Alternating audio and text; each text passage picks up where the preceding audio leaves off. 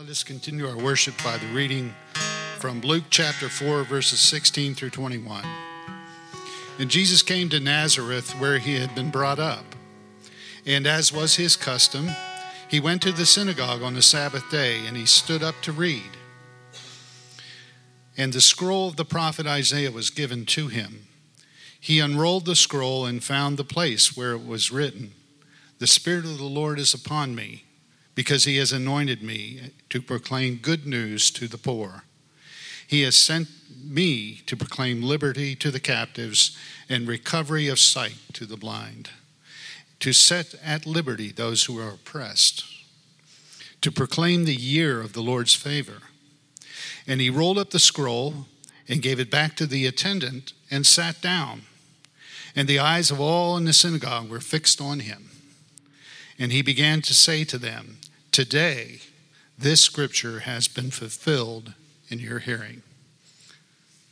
And I'm supposed to say, This is the word of the Lord.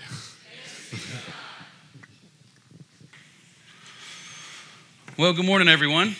We're glad that you're here. If we've not met, my name's Josh. Um, Chris is out, and Scott, as we heard earlier, um, is having some health complications. So let's continue to keep him in your prayers. Um, this morning, I'm excited. We're going to continue with our series on the Holy Spirit. This will be week two. So if you've missed last week, we're still kind of just jumping into this.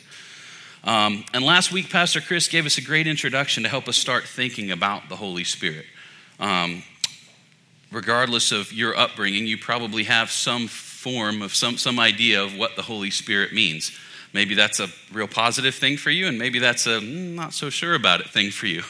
Um, so today we're going to kind of take a deeper dive into that, um, mostly looking at Scripture, right? Because we are people of the book. We're going to let that define for us what we think and what we believe. Um, so let's read a Scripture, then we'll pray, and then we'll dive in. This is Acts 2, uh, verses 1 through 21, so it's kind of a long passage, but just hang in. Uh, so when the day of Pentecost arrived, they, meaning the disciples, were all gathered together in one place. And suddenly there came from heaven a sound like a mighty rushing wind, and it filled the entire house where they were sitting. And divided tongues as of fire appeared to them and rested on each one of them. And they were all filled with the Holy Spirit and began to speak in other tongues as the Spirit gave them utterance. Now there were dwelling in Jerusalem Jews, devout men from every nation under heaven. And at this sound, the multitude came together, and they were bewildered because each one was hearing them speak in his own language. And they were amazed and astonished, saying, Are these are, are not all these who are speaking Galileans? And how is it that we hear each of us in his own native language? Parthians and Medes and Elamites and residents of Mesopotamia, Judea and Cappadocia, Pontus and Asia, Phrygia and Pamphylia, Egypt and the parts of Libya belonging to Cyrene, and visitors from Rome, both Jews and proselytes, Cretans and Arabians. We hear them telling in our own tongues the mighty works of God. And all were amazed and perplexed, saying to one another, What does this mean? But others, mocking, said, They're filled with new wine. But Peter, standing up with the eleven, lifted up his voice and addressed them Men of Judea and all who dwell in Jerusalem, let this be known to you and give ear to my words. For these people are not drunk as you suppose, since it is only the third hour of the day. But this is what was uttered through the prophet Joel. And in the last days it shall be, God declares, that I will pour out my spirit on all flesh and your sons and your daughters shall prophesy, and your young men shall see visions, and your old men shall dream dreams. Even on my male servants and female servants, in those days I will pour out my spirit, and they shall prophesy. And I will show wonders in the heavens above and signs on the earth below blood and fire and vapor of smoke. The sun shall be turned to darkness and the moon to blood before the day of the Lord comes, the great and magnificent day. And it shall come to pass that everyone who calls upon the name of the Lord shall be saved. Let's pray. Lord, thank you for the opportunity to come into this house this morning, to lift up your name, to worship you. Holy Spirit, we invite you here. Would you speak to our hearts, Lord? Would you reveal the true essence, the fullness of who you are? Um, Lord, that you would just speak truth. Um, come be with us and speak through me, fade below I may be. In Jesus' name, amen. So, this portion of scripture we just read, kind of this second chapter of Acts thing, is, is kind of like the scripture when it comes to the Holy Spirit, right? If, if anyone talks about the Holy Spirit in the modern church, usually it starts with second chapter of Acts. I mean, there is, even if you've been around a while, there was a band, I think back in the 70s, called Second Chapter of Acts, right? So it's kind of a, you should listen to it, it's good stuff. Um, but, but it's interesting to note, actually, that a large portion of, of that second chapter of Acts scripture is actually quoting Joel, right? Which is an Old Testament prophecy from the book of Joel, ironically, also in chapter 2. um, there's, there's a lot to unpack here, right? Everything from levitating tongues of fire to speaking in tongues to signs and wonders. And, and we will get there. But for today, let's focus not so much on the fact that the disciples were speaking in tongues. Let's, let's you know, put aside the fire for just a second and let's pay attention to what the disciples were saying, right? So they're speaking in tongues. Well, what's their message?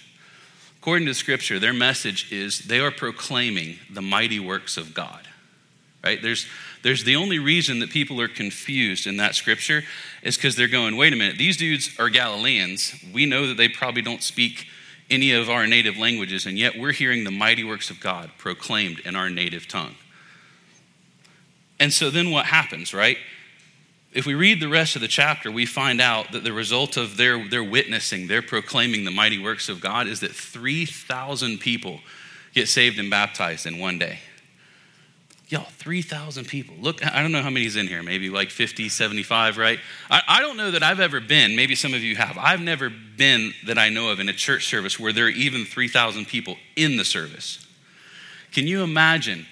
Can you imagine walking out here at the corner of Starbucks and proclaiming just the works and the mighty works of God and 3,000 people, just traffic jam, the world shut? I mean, that that's what happened here, right? They're in this upper room. They walk out onto the street. They're speaking in, in other tongues, the mighty works of God, and 3,000 people. It's not like, you know, and there's probably people still on the fringes that walk by, like, what are they saying? I, I don't know. I can't get with that, right? There's 3,000 people that heard it, it changed their lives, and they committed to the point of baptism in one day. We want to talk about what does the Holy Spirit do? What is the power of the Holy Spirit? That's it. That's it right there, right? It's, it's proclaiming the works of God and bringing people to salvation. So last week, Chris concluded his message with the statement The church is called the body of Christ. And just as your body is dead without your spirit, so too the church is dead without the animating, empowering presence of God's Holy Spirit acting and moving within her, right? We, we, we, we have sort of this physical temple, sometimes people call it, right? Or a temple of flesh. And y'all, we've got medical technology. We can keep this thing alive, breathing, heart pumping, and going, hooked up to machines for a, for a long while. But if there's not a spirit, right, present in the body, we're missing something, right? And so too, the church, without God's Spirit, the Holy Spirit, living and dwelling and guiding and bringing life to the church, we're, we're missing something. It's like Chris sometimes says, it's kind of a boring hobby, right? If, if Christianity and coming to church on a Sunday morning is your hobby, man, get a better one. But, but, but if you're into if you're into connecting with the Creator, Lord Almighty, if you're into building a body of fellowship with fellow believers, man, we need the Spirit of God to do that. So, every scripture we've read so far this morning has pointed to the Holy Spirit's empowering effect on people. In the Isaiah scripture that we read before worship, there's a prophecy about God putting his spirit on Jesus, right? And there's kind of three three keynotes that come out of that. It says, I'll put my spirit on him and he'll bring forth justice, he'll open blind eyes, and he'll bring out prisoners from the dungeon. Are those good things? Does, does, that, does that give some hope? right? So then, after, after worship, just a minute ago, we read a scripture in Luke, um, and it's actually Jesus is reading Isaiah again, but it's Isaiah 61 this time. And again, he's, it's God pouring out his spirit on Jesus to proclaim good news to the poor, proclaim liberty to the captives, give sight to the blind, set at liberty those who are oppressed, and proclaim the year of the Lord's favor.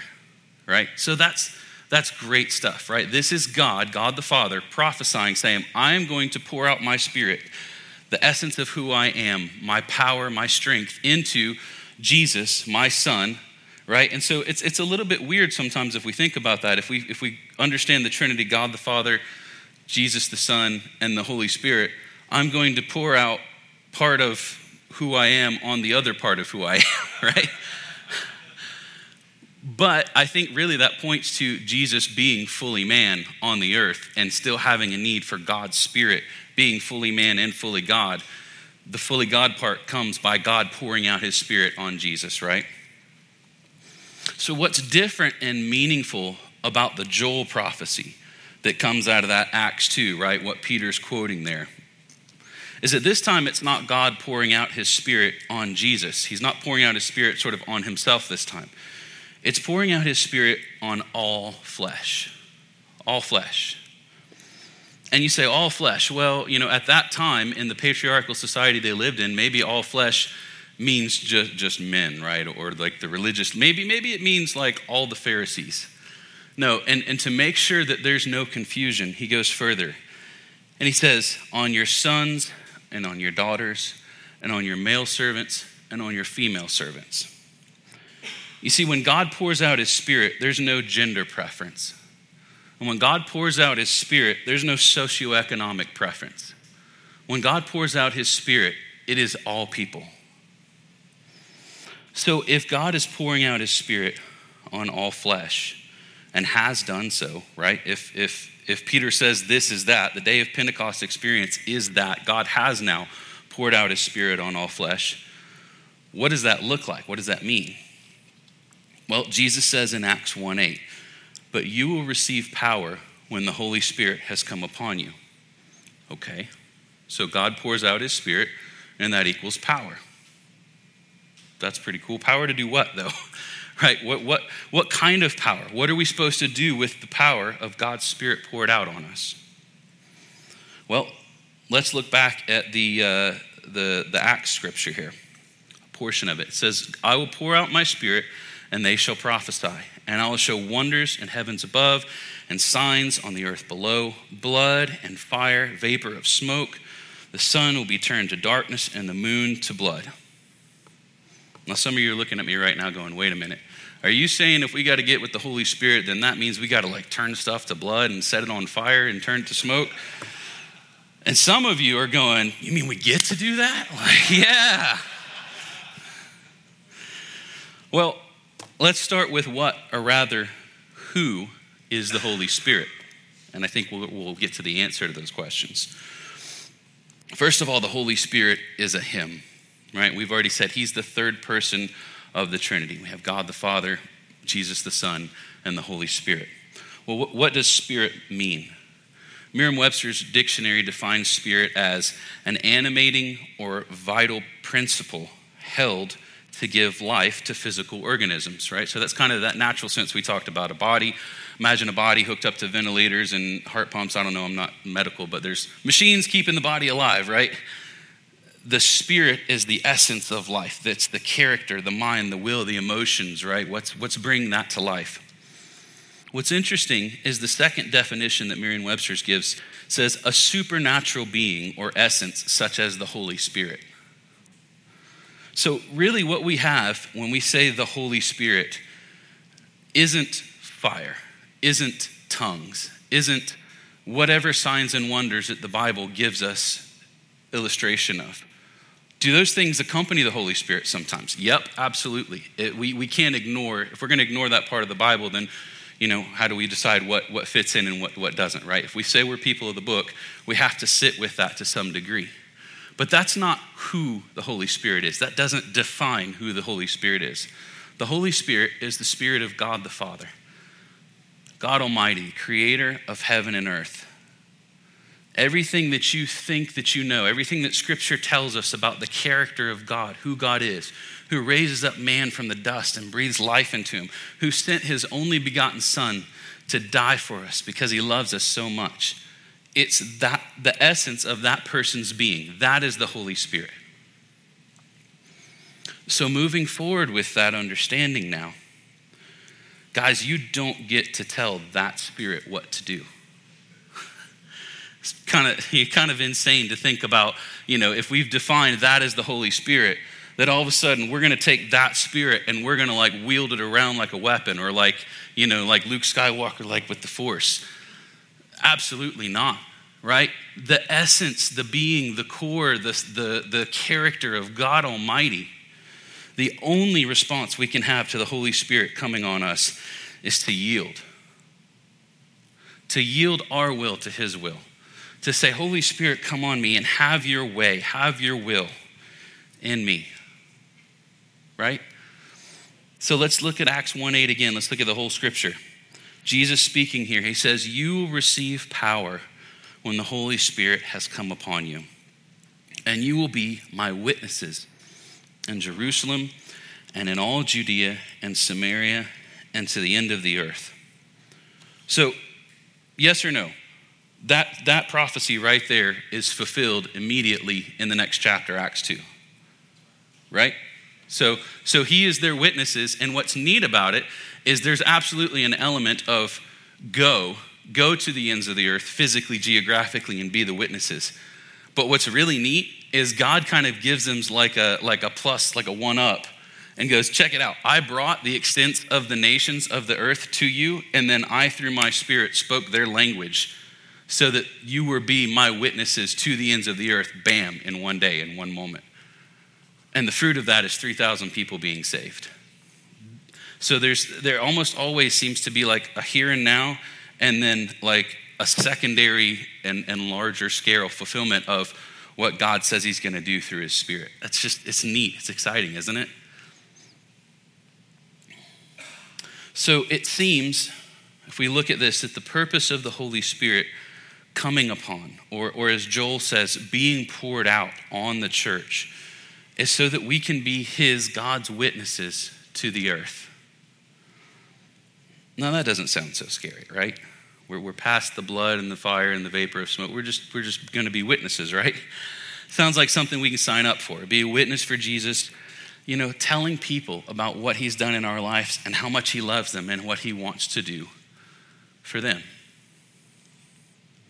So, where does all this kind of weird stuff that you may have encountered in your life in your journey with the Holy Spirit? Where, where does all this stuff that kind of puts people off, where does that come from? Is it people just making that stuff up, or how, how do we get there? Well, it seems, first of all, that we as humans tend to have a little bit of a flair for the dramatic. And nobody in here does that. But it would have been funnier if we had Davida and, and the acting up company sitting here. Um, we, we tend to be captivated by things that kind of go beyond our understanding. So I Googled the top 10 grossing movies of all time. And if you look at that list, top 10, right? You've got, uh, you've got Avatar, you've got three different Avengers movies, you've got Spider Man and Star Wars. Totally normal, totally just, you know, a guy out plowing his field in the Midwest kind of movie, right? No, absolutely not, right? It's those those movies are like the pinnacle of human imagination of what sort of otherworldly power we can potentially come bring bring to ourselves and then wield around and do stuff with, right? Honestly, guys, I, I think that's just kind of part of human nature. And we, we see it in the Bible too. That's not, it's not a new thing. That's not a, you know, kids these days kind of a thing, right? Let's look, let's look at Matthew 12, 38 through 41. Then some of the scribes and Pharisees answered him, saying, Teacher, we wish to see a sign from you. Does that sound familiar? But he answered them, He says, An evil and adulterous generation seeks for a sign, but no sign will be given it except the sign of the prophet Jonah. For just as Jonah was three days and three nights in the belly of the great fish, so will the Son of Man be three days and three nights in the heart of the earth. The men of Nineveh will rise up at the judgment with this generation and condemn it, for they repented at the preaching of Jonah, and behold, something greater than Jonah is here. Which is greater, A miracle or the one who does the miracle? The one who does the miracle, right? What Jesus is saying here, and the reason he rebukes the Pharisees is because they're looking for the sign. They're going, hey, turn some water into wine, Jesus. Make some limbs grow back, Jesus. Raise the dead, Jesus. And Jesus is like, I am fully God, fully man, the fulfillment of, at that point, 4,000 years of recorded history of prophecies being fulfilled. And they're like, hey, man, do a trick. I mean, how petty, right? And, and a little bit like how, how disrespectful, kind of how dangerous it is to have that level of regard for the Spirit of God. Also in Acts 8, 9 through 22, uh, there was a man named Simon who had previously practiced magic in the city and amazed the people of Samaria, saying that he himself, he himself was somebody great. They all paid attention to him, from the least to the greatest, saying, This man is the power of God that is called great. Wow. Dude's doing magic tricks, right? And they're, they're, they are putting deity on him. They're saying, This is the power of God. And they so um, they paid attention to him because for a long time he'd amazed them with his magic. But when, he, when they believed Philip as he preached the good news, so the people in the town, Philip's come and preached the good news, and the people of town have believed Philip. He preached the good news of the kingdom of God in the name of Jesus Christ. They, the people of the town, were baptized, both men and women. Even Simon himself, so the, the magician now, the sorcerer, has believed. And after being baptized, he continued with Philip, and seeing signs and great miracles performed, he was amazed. Now, when the apostles at Jerusalem heard that Samaria had received the word of God, they sent to them Peter and John, who came down and prayed for them that they might receive the Holy Spirit, for he had not yet fallen on any of them. But they had only been baptized in the name of the Lord Jesus. Then they laid their hands on them, and they received the Holy Spirit. Now, when Simon saw that the Spirit was given through the laying on of the apostles' hands, he offered them money, saying, Give me this power also so that anyone on whom I lay my hands may receive the Holy Spirit. But Peter said to him, May your silver perish with you, because you thought you could obtain the gift of God with money. You have neither part nor lot in this matter, for your heart is not right before God. Wow. We can't buy, the, the, the Holy Spirit is not a parlor trick, it's not a magic trick, it's not something to buy so that we can show off to our friends or Worse yet, try to get people to follow us. I think really the crux of the situation is that whether you're sort of in the camp that's captivated by signs and wonders, and you go, man, that is so cool. That's the power of God. Let's more of that, please. Or whether you're in the camp that's like, mm, no, man, that's kind of weird. Can't we just, you know, Father, Son, and, and the Holy Bible? You know, and the Holy Ghost, he can just hang out over there. The Holy Spirit is not signs and wonders, right? He may use signs and wonders, but he's so much more than that. Again, reiterating, he is the Spirit of God, God the Father, Abba Father, who created life, who, who provides his Son as a sacrifice for us. So, Paul, I feel like, sort of brings all this together um, in Galatians. Let's look at Galatians 5 16 through 26. But I say, walk by the Spirit, and you will not gratify the desires of the flesh.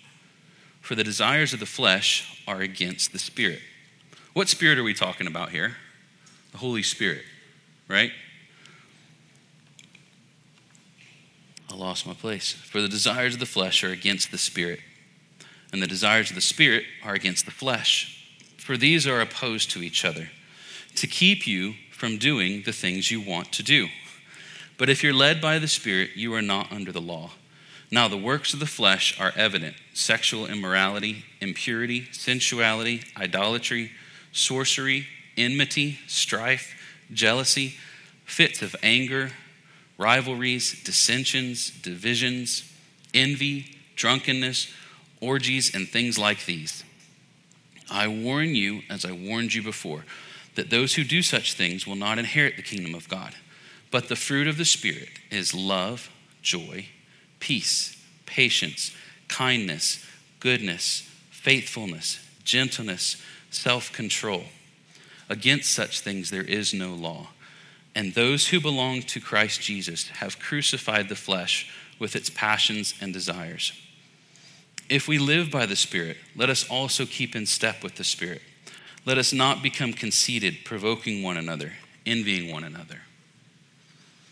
So, where I want us to get today, and, and, and there's, there's several more weeks of the Holy Spirit that Chris is going to get into and unpack. But, but let's, let's look at today as sort of a foundation. Where do we start?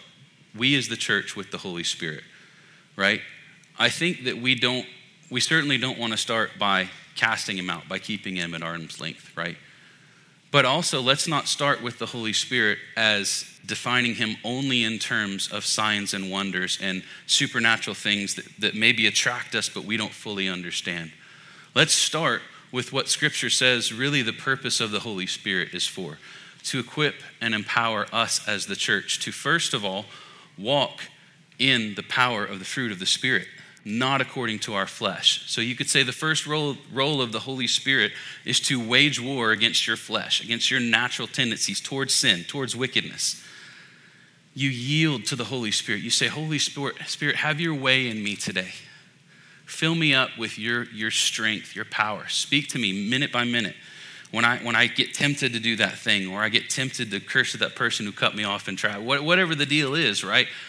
Putting on the Holy Spirit, the Spirit of God, and responding to that person as God would respond to them, rather than as you and your natural spirit would respond to them.